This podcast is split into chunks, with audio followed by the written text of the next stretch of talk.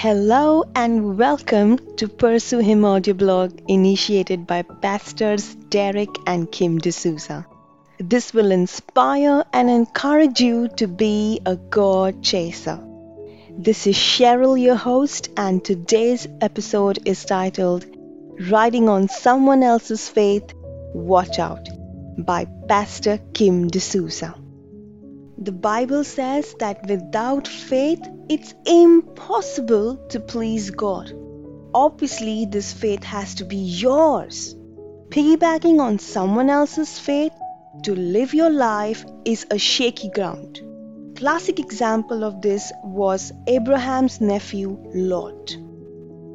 Like Lot, you know you are surviving on someone else's faith when first your direction in life is largely stirred by what others have heard from God.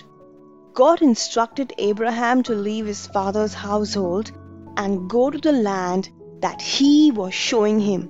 While Abraham obeyed God, Lot tagged along with him. Lot was willing to make big and impactful decisions of his life based on someone else's faith instead of yearning for himself from God.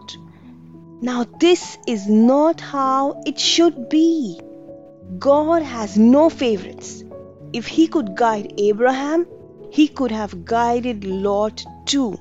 And so will He guide you if you are open to hearing from Him. Second, you are dependent on man rather than God. Lot's eyes were fixed on his uncle Abraham more than God. On the other hand, God called Abraham as his friend because he lived a life that was in total surrender and obedience to God even when it didn't make any sense to him. You may be born again, but does your heart long for that intimate friendship with God? Or are you happy with the friendship of this world?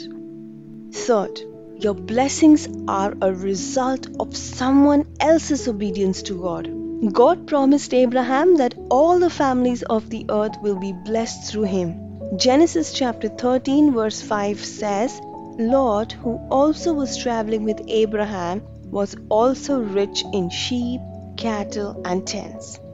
Sometimes the blessing in your life may be a result of someone else's obedience to God's word, like your parents or your or spouse. Only radical obedience to God's word can bring a harvest of eternal blessings. If that is not the case with you, your blessings are only temporary. Fourth, you are easily misguided by what you see. God always responds to faith, which is never based on what your flesh can see. When left with a decision to choose land for himself, Lot was driven by what he saw. While he chose the glamorous road, Abraham went to the lonely countryside. We all know the results. Lot ended up losing his possessions and family while Abraham gained blessing and honor. Fifth, you are quick to compromise. In Genesis chapter 13, verse 12, we read that Lot pitched his tent near the evil city of Sodom. But soon he and his family were found living in Sodom. Genesis chapter 14, verse 12. Hey, it was only easy for Lot to compromise because his faith was shaky. In conclusion, although the Bible declares Lot as just and righteous, because he was surviving on his uncle and mentor Abraham's faith, his life ended in defeat. Church, today we have a choice in front of us Abraham or Lot. We have reviewed both the lives and now we know which example is the better one to follow. I pray today that we, as men and women of God, strive to be God pleasers like Abraham, that we be radical with our faith and are ready to shake the world for Jesus. Write to us if you are with us. Thank you so much for listening.